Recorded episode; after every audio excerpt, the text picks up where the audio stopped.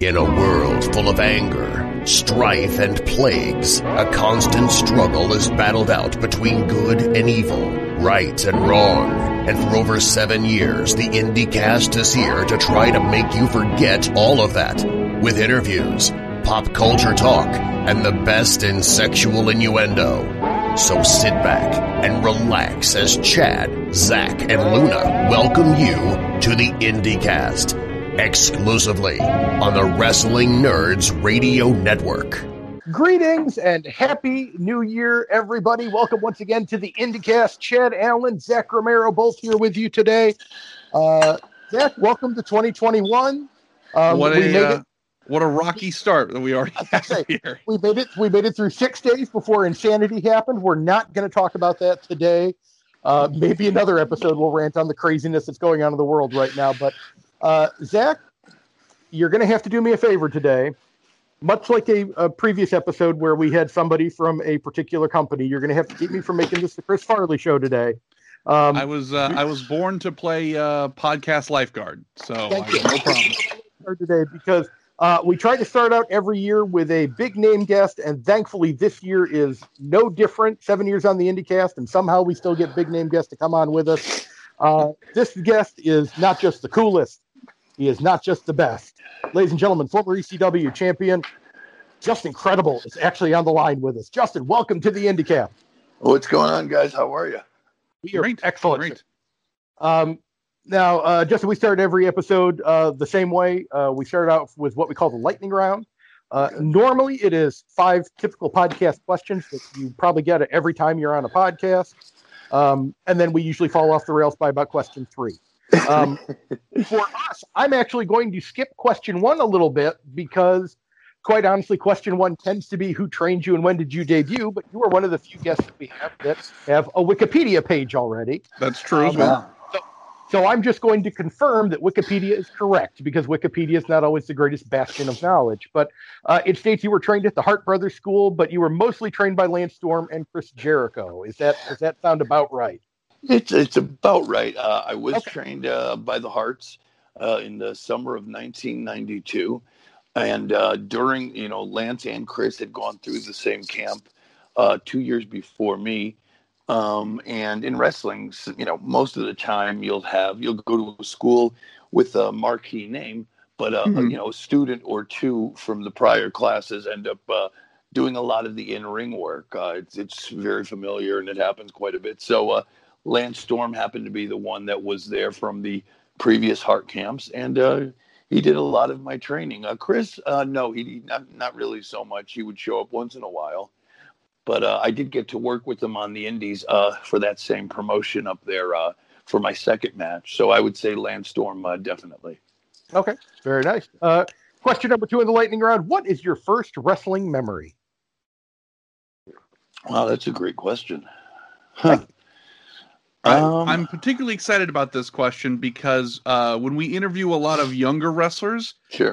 Chad and I worried that we're going to turn into dust at any moment. When it's like, what was your earliest wrestling memory? And this wrestler goes, oh, yeah, it was John Cena winning the title. It's like WrestleMania. You're like, oh, my God, I'm 1,000 years old. So to actually hear someone with, actually history, this is going to be a nice change of pace. The one I remember that really stood out to me in early in my career was my first match for the WWE as a jobber. I came into this business. I had my first match October 16th, 1992. And then, I had 10 matches over there for the Calgary promotion, Rocky Mountain Pro Wrestling. That is where I wrestled Jericho in my second ever match. And then Lance was 7th or 8th. I came back to the United States. I'm from Connecticut. And I didn't really know anybody, any indies or any real contacts because, in 92, you really didn't have, the internet wasn't a thing yet. And True. Wrestling schools weren't around, every corner like they are today. So I had a hard time meeting up with people in the business. So I took a chance one day. I would say it was February or March of 93. I went to a WWE, back then WWF house show. And just went back there. I introduced myself to Tony Garea. He was one of the agents. And I said, Mr. Garea, my name is, PJ Polacco. I was trained by the Hart Brothers. I'm just here to say hello. And, if you need anybody, that's always the wrestling thing. Right. I brought my gear. So, if you ever need it, if you need me, I'm here. So anyways, he was very kind. He got me a chair. I watched it right from behind the curtain. At the end of the show, I shook hands with him and everyone that was, there pretty much. And I said to Tony, Mr. Garea, sir, it goes, thank you very much for your hospitality. It was a real pleasure, blah, blah, blah. And he goes, we're starting a new show in Manhattan called Monday Night Raw. He goes, we're looking for extras. If you are interested, give me your number and we'll give you a call and put you on one of the shows. I was like, wow, okay. And that being said, the most memorable instance / match was the first match I ever had in the WWE was against the narcissist Lex Luger when he brought out the mirror, if you remember that. Mm-hmm. Definitely. Mm-hmm. And just being there, seeing all these amazing stars that I grew up with. Randy Savage, Hulk Hogan was there. IRS was there, Razor Ramon, all these guys, Shawn Michaels, Luger, who I was a huge fan of, Yoko, Brett. So all these guys were there, and it was just really humbling to be in a locker room and to see your heroes, all there. It almost seemed very surreal. And I remember being in the ring for the first time with the lights on and being on Live Raw. Never, probably this is my 11th match ever in my entire career. Even though it's a squash match, nonetheless, it's very intimidating. And there's Vince McMahon and Randy Savage commentating at ringside. And the ring was so big and the pressure, you could really feel the pressure because you're on live television, mind you. I've never been on any television. I wrestled in front of 50 people in Calgary, for a hot dog. So it was really scary, but wonderful because it really made me realize, like, holy shit, this is no joke. I mean, this is what it's it was just a whole nother level. So that was my real first experience with.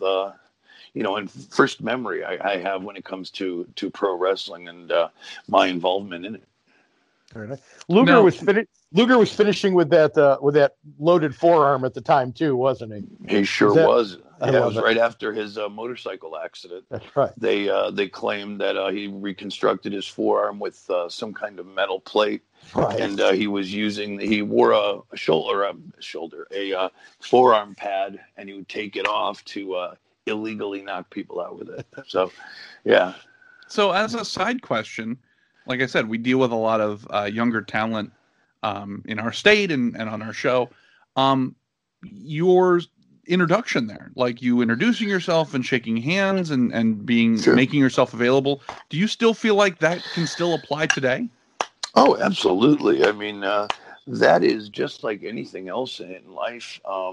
I don't think that loses, I think that's always cool. That doesn't, sometimes certain customs or certain things that were done in the past are not necessarily done nowadays. But to me, which I was always taught, and, that was locker room etiquette right there, was you're young and you're new to the territory and to this locker room.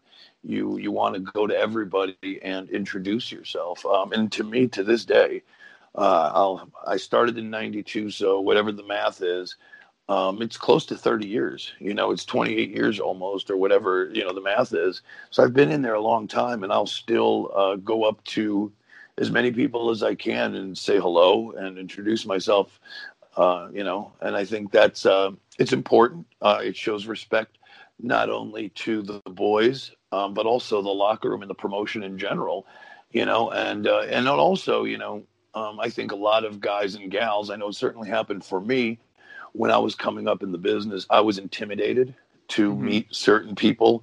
I was like, wow, I'm not going to go introduce myself to X, Y, or Z because they won't care. And I don't want to look like a mark. So sometimes out of fear, I would be shy about it and not say anything at all. Well, come to find out that a lot of times guys and gals that have that experience and that have seniority take that offensively. So you may think like, you know, I shouldn't say hello to everyone or whatever.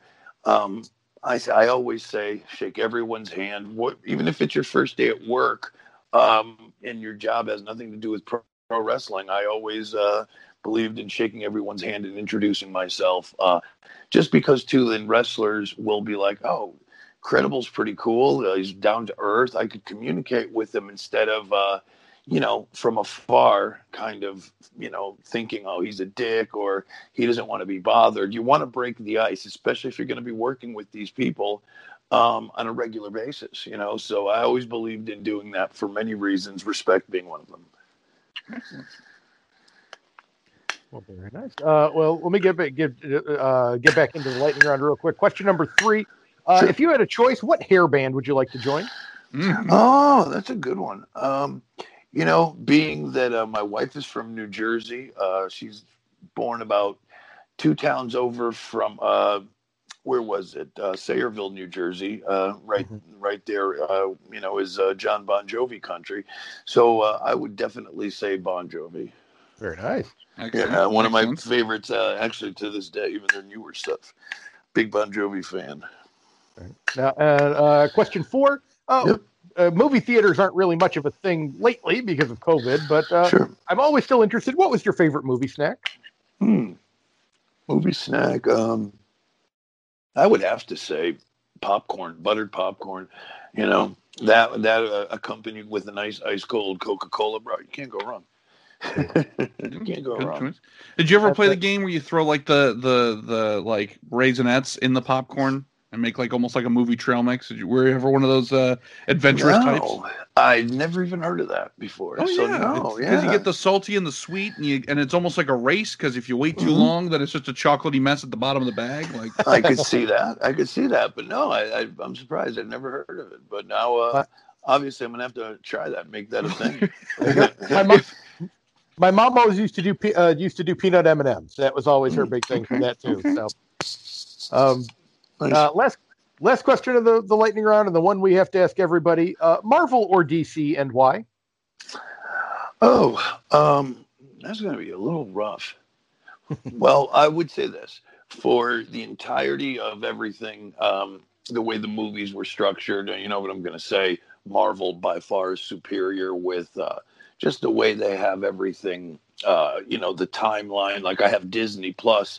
And, you know, recently, actually, I went and saw all the movies in succession, like how the timeline is, right? They have that available. Nice. Okay.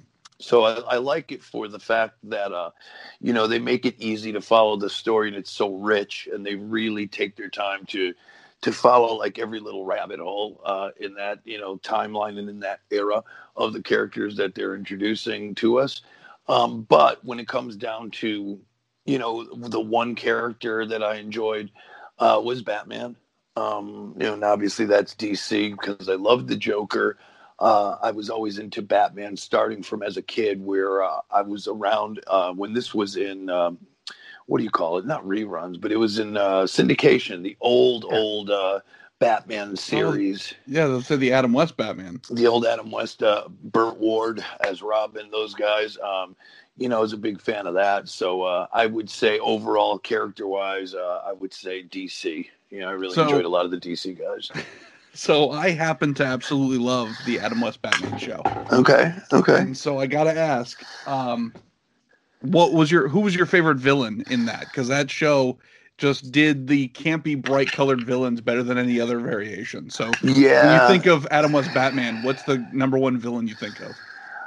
God, I mean, I liked Mr. Freeze because it was so campy, but and you know, of course, Burgess Meredith as the Penguin. Yes, but my favorite had to be Cesar Romero as the Joker, because he kind of made me scared as a kid because he was just so creepy with the laugh and the colors, and he just looked like a psycho. And you know, I don't know, it just it resonated with me, and he just seemed really cool. Nothing like the Jokers we get today, but nonetheless, well, for a young kid, you know. I don't know if any of the other actors who've ever played Joker would have the balls to go, yeah, no, I'm not shaving this mustache off. You can just paint over it. Cesar Romero was going to rock that mustache, bro. He's a Latin heartthrob, right? That was his trademark. Why would you? Yeah, you can't take that off. So. Absolutely. So yeah, definitely, man, definitely. I would have loved to have sat in on that conversation of like, well, Cesar, we need you to shave that. Yeah, I'm not doing that. Well, then paint the man's mustache. What else are we gonna do? We're not gonna not have him. And you know what? They did a good enough job because it's not until much later in life that I actually recognized that there was a mustache there. Yeah, correct. Correct. I know it's just right there in front of your face, but as a kid, you know, I believed. What are you going to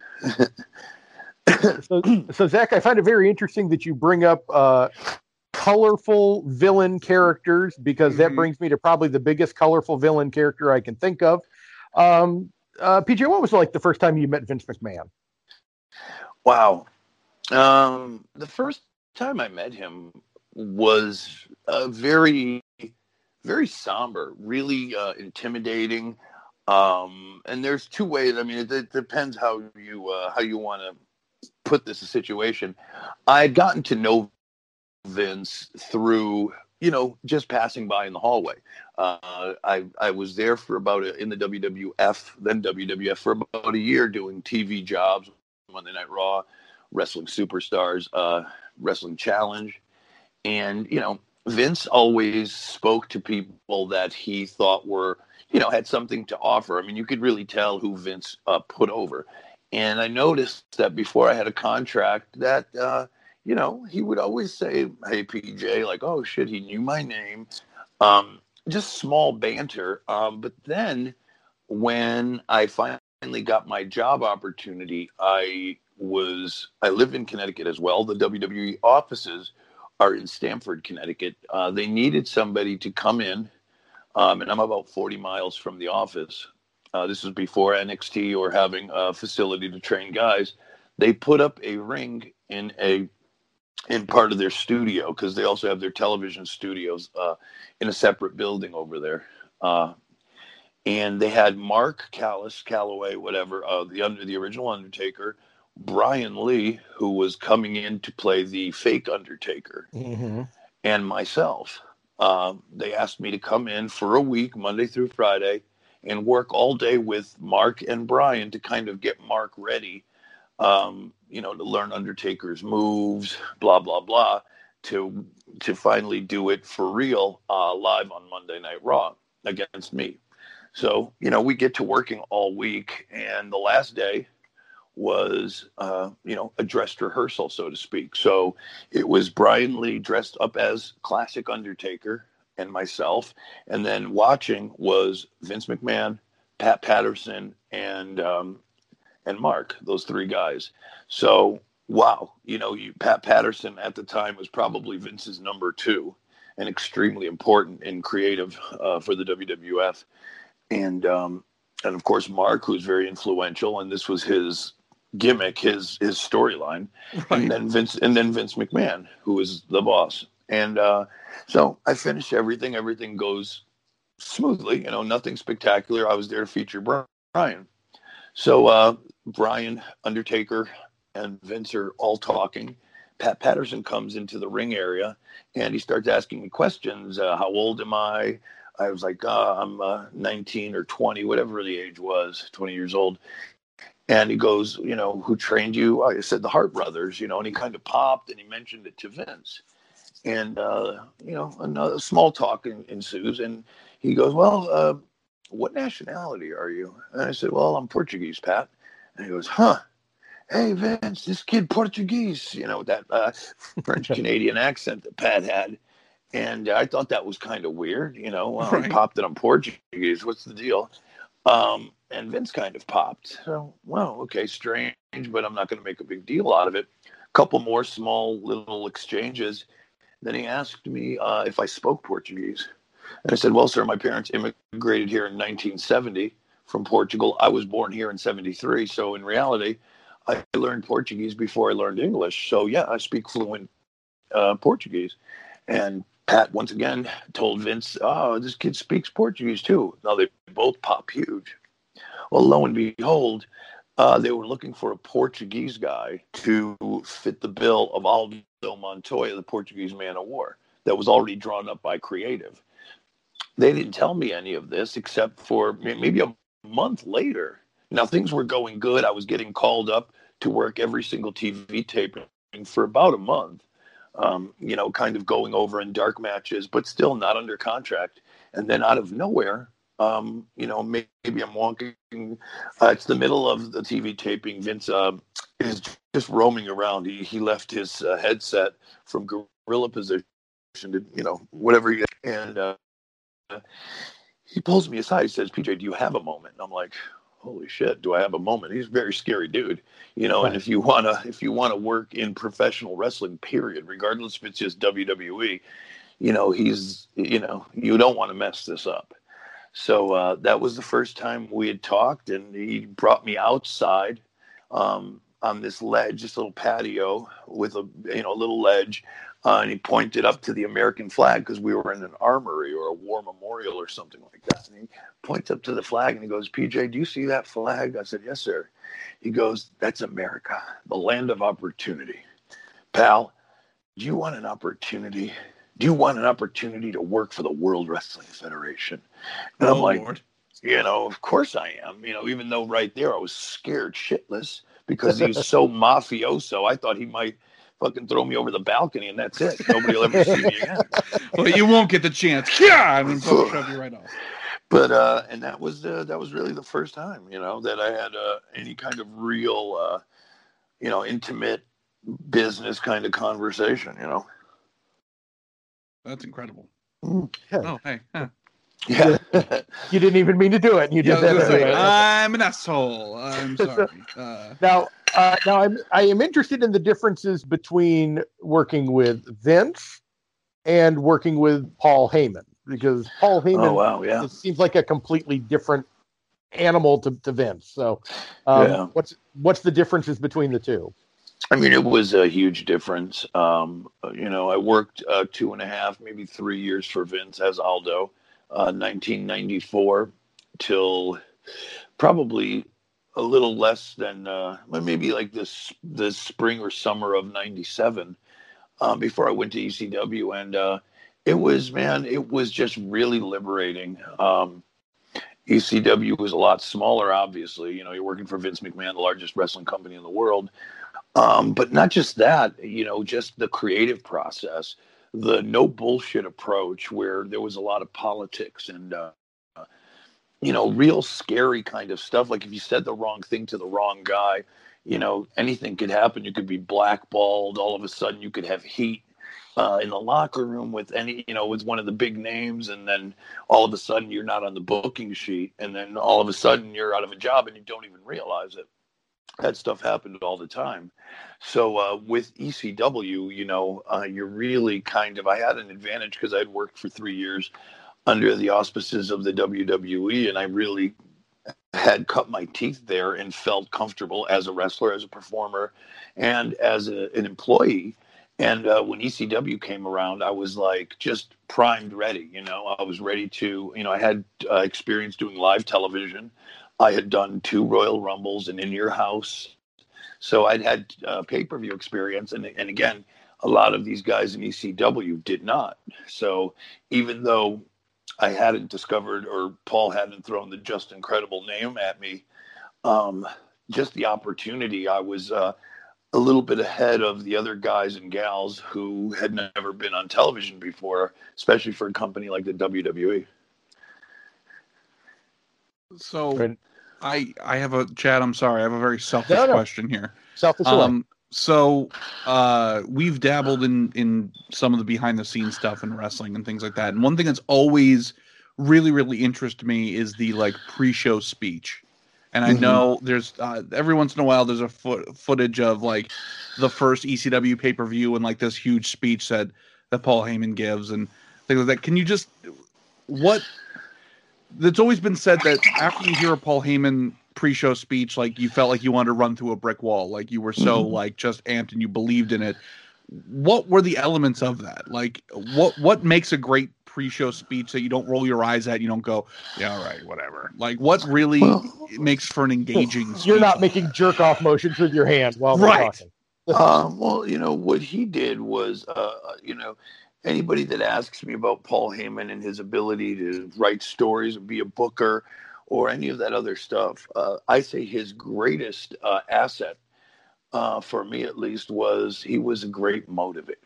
Mm-hmm. And to this day, I think anybody that really had worked with Paul on a high level will agree with me. Paul really knew how to take guys from other organizations like WCW, WWF, whatever, that weren't necessarily wanted in that promotion or were bottom guys. And he had that ability to sell them that they were good, that they were just not being used properly by Vince, that they had all the tools to make it. And that's what he really did, not just to me, but to everyone there. He found your strengths, and then he would kind of tell you what you not necessarily wanted to hear. He was pretty honest at times, but he really made you believe in yourself and made you believe that you could climb mountains and go through a wall. You know, he knew how to pump you up. And it was really a unique time because, you know, a lot of the shit Paul was saying was true.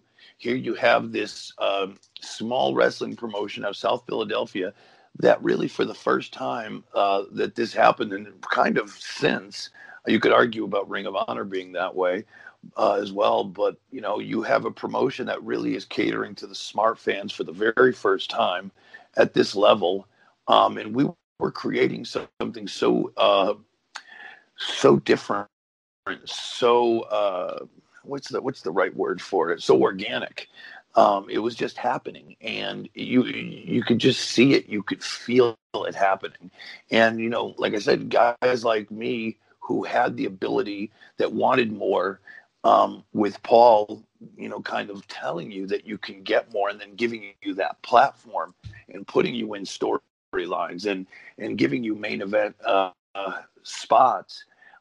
Then you're like, oh shit, I can do this.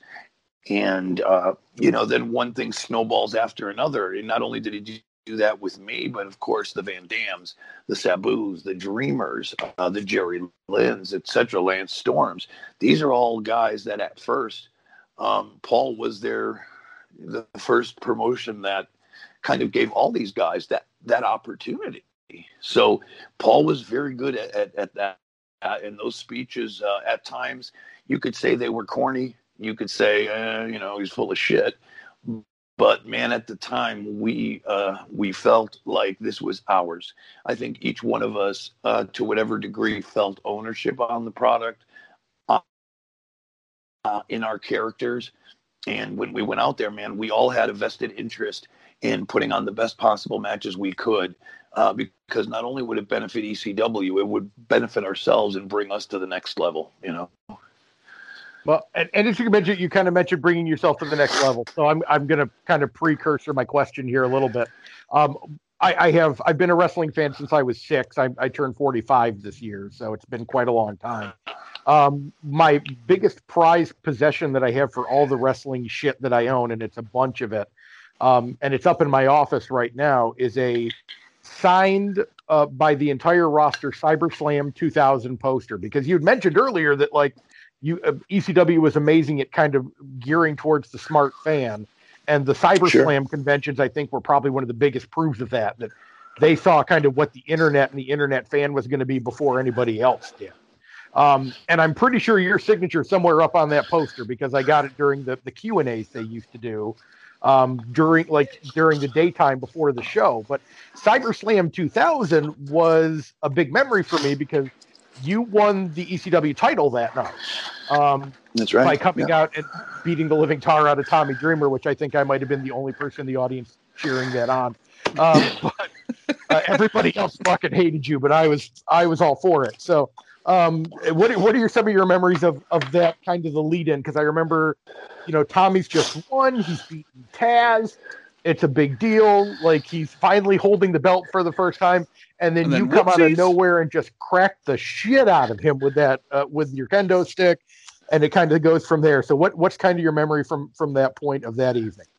Well, I just, I didn't know I was going to go over that night until about halfway during the show.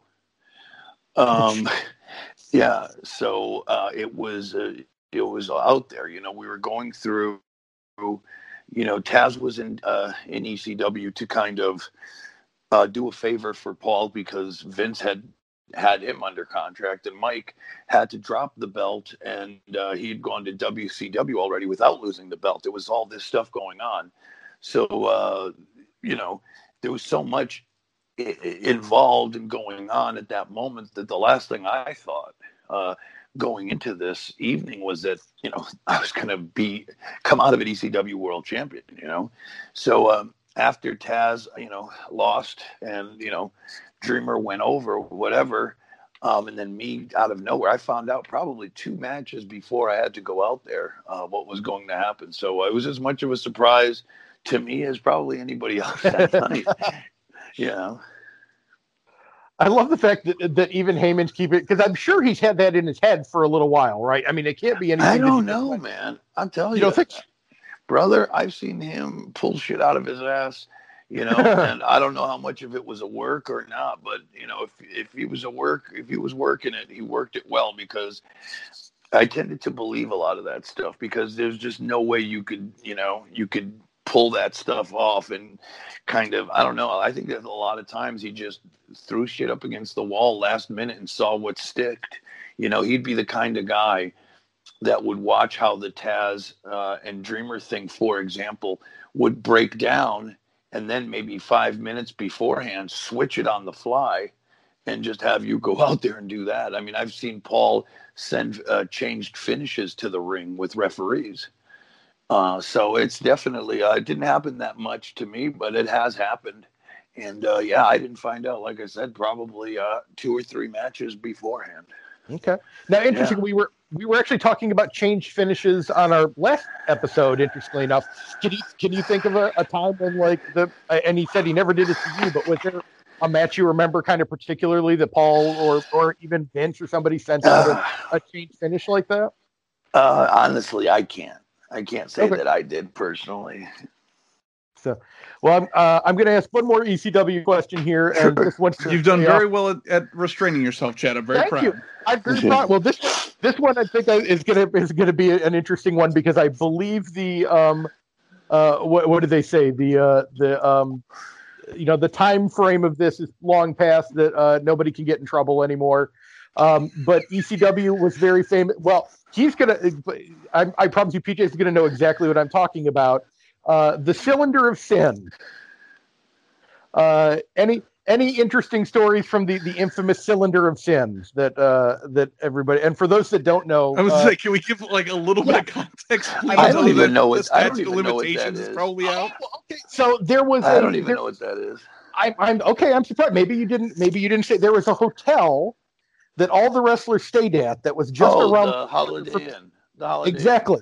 That was officially kind of dubbed the Cylinder of Sin, apparently, because it was a big round building, higher story building, and apparently all sorts of shit went on. And I spent a couple nights there, because driving back to Maryland sucked. So you would crash, and I've definitely got to hang out and see a few interesting things happen. Anything interesting that happened in that hotel while you were there? I can honestly say, and this is going to be boring, but no. The reason being, I was married. I was married when I got to ECW. Not that this would have really changed anything, but I got married the summer of '97, and I got to ECW in September. So, A, I was married, but B, my wife my mother-in-law lived in New Jersey, which was about 2 hours from the ECW arena. So most of the time we would drive home after the arena. So we'd never go to the old Holiday Inn. You probably were smart and dodged some fun there. Did I ever tell my one cylinder of sin story on the show before? I don't think you have. So I stayed the night one night, and I had a friend of mine who I met online crash in the. She was like, I don't want to drive back. I had a room with two beds. She crashed. She was hanging out. I had gone to sleep because I'm like, well, I'm going to get some sleep before I get to drive in the morning. And suddenly there's a knock on my door. It's the friend that was crashing with me. There was a valet named Angel. I know Angel. Yeah. Yeah, I know Angel. And Angel was a sweetheart. The fun one of this one was Jack Victory. Oh, boy. God. And Jack Victory walks in, and they're like, we want to hang out a little bit. Well, Jack Victory decides he comes into the room, and he's like, I want to watch some porn. And I'm like, fucking Jack, it's like 2 a.m. Jack, I'm not paying for you to put porn in my room. And that was a bunch of dudes as well. Right. Well, thankfully, me and Jack were the only two dudes in the room, so I guess thank you for that much at least. But Jack legitimately goes into his wallet, pulls out a $20 bill, just slams it down on the table, and goes, "There you go." And I go, "Fuck it, order some porn then, Jack. Whatever." So I put the $20 in my pocket, and Jack legitimately, I think, till 3 a.m. was watching porn in my room before I finally got him to all to leave because I had to get up and drive back to Maryland at like 8 a.m. the next morning. Oh man, that's I'll always remember. Jack Victory coming in going, I want to watch some porn. I'm like, what the hell can you... I mean, not to get into all this, but I can't watch that shit, for an extended period of time. If you want to watch porn, it's usually a jerk off, and then the minute you're done cutting a fucking... blowing a nut, you shut it off like you're ashamed. Of course, yes. No, the wave of shame comes in. You're like, yeah, and you just shut it right off. I never understood how people could sit there in a room full of dudes and just watch porn like you're critiquing a fucking The Godfather. I swear, the cinematography on that wasn't very crisp. No, this is my favorite part. At one point, they got a close-up of the woman's vagina, and Jack went up to the TV and was trying to work the vagina with his finger. Come on, Jack! Come on! I swear to Christ, I swear on the life of my kids, this happened. It's like that's too funny. Fucking Victory was doing that in the room. So that's okay. So, let's. I'm going to slightly change here a little bit. So you're about to be in a new video game. You're going to be in the Wrestling Code, just announced fairly recently, I do believe. Yeah, absolutely. So, thoughts on what are your thoughts on being in a game still now? Like you said, you're almost at 30 years of a career. How does it feel being in a game now? And what was the first game that you remember you and any of your characters being in? Man, I think it's amazing that I'm, still doing this, going on 30 years. To be in a video game is even cooler. I had my Legends action figure come out 2.5 years ago, I believe. So that was really cool. It was like Toys Inc. or something. What's the one that came out with those? The line of action figures. I think it was Figure Toys Inc. And because it had you wearing like the "I Hate This Town" shirt. Which that's right. So I had that recently, and to have a video game is always cool, especially for people that haven't seen me or don't know about Justin Credible. It kind of people may get curious and. You know what I mean? May do some research on it, especially with the internet and YouTube and the network, the WWE network. It's an opportunity to really reintroduce yourself, because I guarantee you there's not too many fans out there that watched me through my initial ECW run. So it's really a cool opportunity to get out there in front of new fans. But the first opportunity I've ever gotten, and this will be an interesting piece of information, was before I was in ECW. I worked on a couple. I think the first one was In Your House. Tom Pritchard and I were actually in blue suits working the motion capture for a couple of WWF video games in 95 and in 96. I know. Yeah, I remember. I think one of them was an In Your House video game. I'm not sure, but me and Tom Pritchard were in two of them, and we'd get to put the suits on, and the superstars would come in, and we'd basically work with them and help them do, all the stuff that wire work, and it was a lot of fun. So in two of those WWF wrestling games, like I said, 95 and 96, Dr. Tom Pritchard and myself are the actual bodies of the wrestlers, the movements, and everything. So that was pretty cool. And then, of course, my debut where I actually had a character for the first time was the ECW. What was the name of the first one? Was it ECW Hardcore Revolution? Yes. I believe. And then the second one was ECW Anarchy Rules. They came out with a second one. And then I've been on a couple of the WWE ones, if I'm not mistaken. So, but those were, that was my first foray into video games. Amazing. I love the fact that you would, the work on that one. That's cool. So yeah, it's definitely. I was cool. I genuinely remember having WWF In Your House for PlayStation. Yeah. In '96, I absolutely remember owning that. Oh, so okay. That's incredible. Yeah. Damn it! I did it again. That's really neat. It's a really neat thing you just said. Now, one of the things that we do tend to like to do when we are setting up for guests, go through your social media, see what's going on, see what your interests are on top of just the wrestling stuff. One of the things that I did notice is a lot of kitchen shots. You look to be a chef. What are some of the things that you like to cook, and what's your favorite recipe? I don't have any real favorite recipes, but I like to cook really without, I don't do the cookbook stuff. I like to dabble. I went to culinary school for a little bit. In 2006, I went for about a year, and I worked in the restaurant business for a little while. After that, I worked at Olive Garden, and I worked at a couple of smaller, fine dining establishments. So I kind of got my teeth cut in that, but there was no money in it.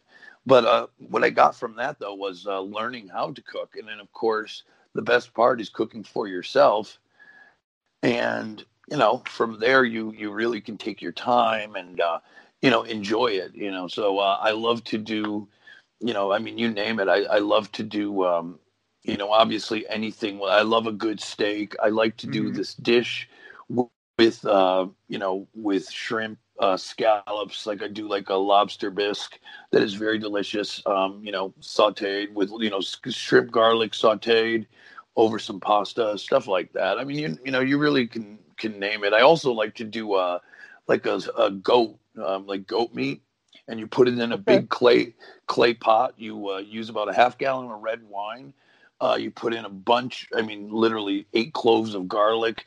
You saute it over some olive oil. You put the goat in there for about 8 hours at about 250, and it just peels off the meat, or the meat peels off the bone. It's delicious. A little expensive, but I like to do stuff like that, and I really like to experiment. You know what I mean? And just to have fun with it, because what a great recipe. Yeah. Well, when you're working in a kitchen, you realize that it's not fun. It's not how you see it on television, right? Because you're hurrying up. You're under a lot of stress, and you're cooking under pressure. You know what I mean? So when you're home, you could really take your time. You could taste. You could, when you're cooking for a restaurant or a chef, you have to really follow said recipe. And when you're at home, you can kind of dabble in it. Well, it needs a little more salt. Taste it. I could use a little more, pep, whatever spices you're using, so that's the fun of it. I really enjoy that part. Yeah, I remember Anthony Bourdain, and he has one of his books that described being in a kitchen staff as being like being a band of pirates. So did you kind of get a similar feeling, or was that? I would say that's fair. Yeah. That's definitely fair to say, but it is. It's like it's like you're in a team, But it's also very very stressful, and you find yourself like they say that drug addiction, alcoholism, and suicide are like so common in kitchens. Yeah, and I shouldn't laugh, but people get really stressed out and they lose it, because it's like you start yelling and throwing shit. I've been there. And I was like, you know what? It's no fun for $12 an hour. You know what I mean? Right. Not like that, but like that. Yeah. So. Now, I was going to say, in addition, again, scoping through the social media, you've got a very diverse range of musical tastes. Yes. We obviously asked about hair bands earlier. So I want to know, what is your favorite ABBA song and why? I really don't have like a favorite ABBA song, but If I was to name one, what the hell is that? Oh, my God, that one about Napoleon. What is it called?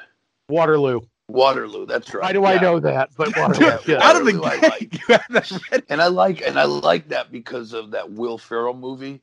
I don't know if you guys are if you guys ever saw it. It's a comedy on Netflix. It's called Eurovision. It's about a song contest, and the reason, you know, Will Ferrell plays like some weird dude from Iceland since he was a kid, was trying to get into this singing competition, similar to Idol, like American Idol. And one of his, idols that he looked up to and got him singing was ABBA. So that's that. Okay, good answer. Good, honest answer. I like that. So another thing that I had seen fairly recently was, and it was based off of kind of something that Cody Rhodes had put up. You had gone through and kind of ranked the Star Wars movies in your listing there. So I had to know, we had to ask why Rogue One was kind of low, at least in my opinion, because you had it 9. And then what are your thoughts on the Mandalorian? Because you mentioned Disney Plus earlier. So yeah, I just something about now. There's nothing wrong with Rogue One. I just was not really into the story. I get it. I get the timeline. I'm a huge Star Wars mark. I mean, I grew up. That's always been my favorite, one of my favorite movies of all time. Like the whole, you know, the original trilogy, you know, was always one of my favorites of all time. So to me, Rogue One just, I found it almost unnecessary to me. Like it just didn't, it was made well. I didn't like the main characters. Nobody really jumped out to me, so to speak. And I know it's a darling of many, you know, some people really like it. Mm-hmm. But for me, it just, I don't know, maybe I was in the wrong place to watch it, but it just never did much for me. And I'm also, but in my opinion, too, a lot of people shit on the new installments. I liked them all, really. I thought The Last Jedi was the least favorite, but I thought Force Awakens, although it was a carbon copy almost of Star Wars, just kind of redone. I still enjoyed it. And Rise of Skywalker, you know, I guess I'm such a mark for it that to me, you could just, you know, you could take a shit on a piece of paper and I'll put it over if it's Star Wars. So, you know, in The Mandalorian, now going to Mando, season 1 was good. I enjoyed it. But this second season, going into the finish, I really, truly enjoyed it. And I can't wait, you know, for season 3, which will probably won't be out till probably this time next year, you know. Yeah. But I'm definitely looking forward to it. And also the Book of Boba Fett, that'll be interesting. Right. Yeah, the post credit at the end of the Mandalorian season. Yeah, I was quite pleased with that. So. Yeah, absolutely. Can't wait. I was going to say, my one thing, because I live with a Rogue One apologist, my wife, we've both agreed that I think something that could greatly improve Rogue One would be to have another run-through with an editor. Because the first half of that movie is real clunky and kind of all over the place. Mm-hmm. And then once we finally start kind of getting into the story of it and we're kind of setting things up for the original trilogy. And by the end, I think it picks up, but that beginning part is such a chore to get through. Yeah. It really, and you know what, now that we're having this conversation, when I get off, I have a couple of loose ends I got to tie up, with, because I, do virtual coaching actually.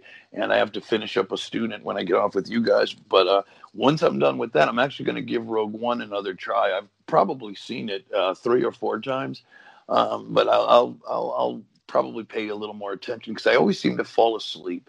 I watched it first time in the movie theater, and then I was underwhelmed. And then since then, I haven't watched it and stayed awake for the whole thing all the way through. So I'll give it another shot tonight. I think you know what I think that movie needs more of? More Alan Tudyk.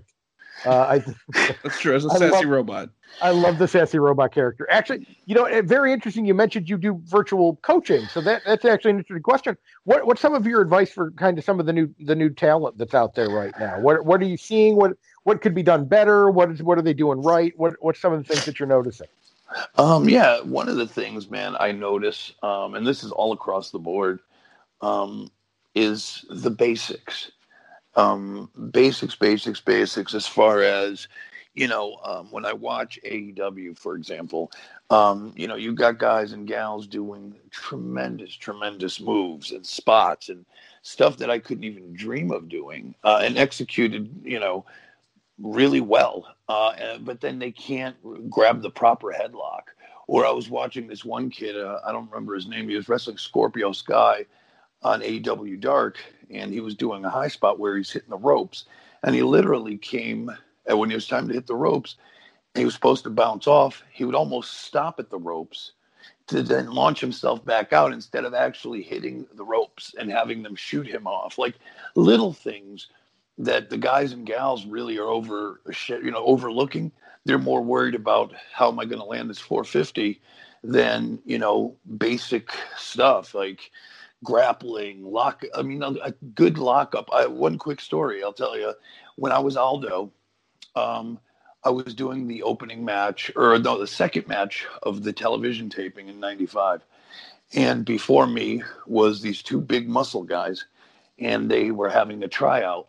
And so they went out, did their thing. They looked like $1 million each, and they lock up. Right from the lockup, Pat Patterson takes off, and Vince turns around, and I'm right there at Gorilla getting ready to go out after them. Vince goes, Pat, you know, where are you going? I gave these guys a tryout. You know, I want you to watch them. Ah, fuck them. If they can't lock up, Vince, they can't fucking work. That was it.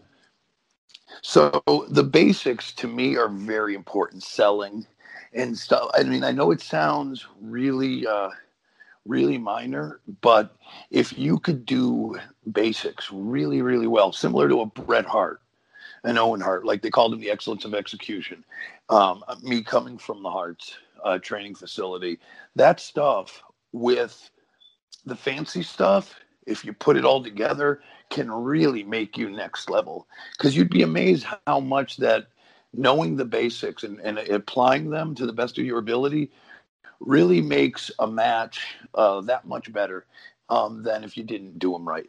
Like you could have the exact same match with the exact same spots, but doing really good basic, you know, your basics are really tight and crisp. The way you bump, the way you feed, the way you hit the ropes, the way you grab a headlock, working certain holds and maneuvers, selling. If you could put that into a match and you know, do the same spots, you'll see the difference just from the little stuff that a lot of young men and women find almost inconsequential. But to the entire presentation as a whole, it's like night and day. You know, it really is. Yeah. Do you see somebody like, and you mentioned AEW or on the independent scene right now, that you think really has that grasp correct? Who should they be looking at right now? Well, to be honest, I don't know. I haven't been out there, unfortunately, this year a lot. So, and I don't watch a lot of indie stuff online, but I really don't know. You know, it's a shame because there's a lot of good guys out there, you know, and it seems like AEW really got a lot of those California guys, a lot of the Chicago guys, like people that were making a name for themselves before COVID are kind of scooped up, and I really haven't had a chance to see anybody. But I'm sure they're out there. I'm sure there's a lot of guys and gals out there. Okay, fair enough. Well, Justin, this is the time in the episode I'm get to move into what we refer to here on the IndieCast as the Trevin Adams Memorial Question, even though Trevin isn't dead. Hi, Trevin. And the question goes thusly: it's late at night. Obviously you've just worked a show. You're driving home or what have you, and you're starting to get hungry. And this, we'll say, this is before the time frame of when every fast food joint was open 24 hours. True. Yes. You're coming over a hill and you see a shining beacon of light for food and drink in front of you. Is that shining beacon that you're seeing in front of you a sheet, or is it a Wawa? Probably a Wawa. There we go. That's what I'm talking about. I think a Wawa. Yeah. Yeah. Only because I have just more memories for Wawa. Especially being in the Pennsylvania, kind of doing a lot of work in Pennsylvania. Wawa was always good in those hours, in the pinch, you know. All right, Zach, you got somebody else on Team Wawa with you. I'm happy. I'm a happy boy. You win that one. So,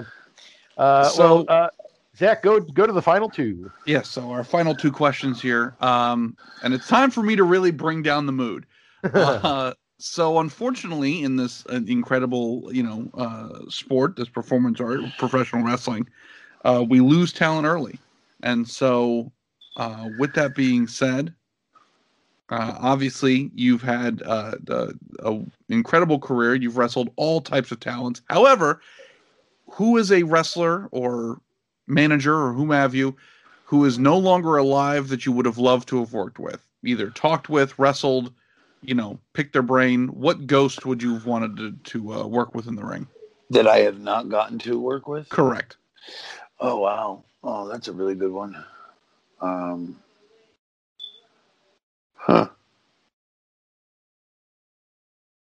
going to say Brody Lee, just because that name happens to, be in the media and be in all of our, hearts and minds. I never met him, but I was a big fan of his. And, I would say that, just because, like I said, he's fresh in my mind. And, I think that's a fair answer, because from what I hear, he was, a really good guy, and also really great to be in the ring with. So that would have been cool. Oh, excellent. Good answer. Good answer. Final question here. We here at the IndieCast believe that every animal in nature has certain evolutionary traits that ensure its survival. Giraffes have long necks, rhinos have big horns, etc., etc. Our belief is that human beings, as an animal, their evolutionary trait is their ability to use tools. So, Justin Credible, if you could fight any animal, what would it be, and what weapon would you use? Wow. That is a great, strange, and weird question.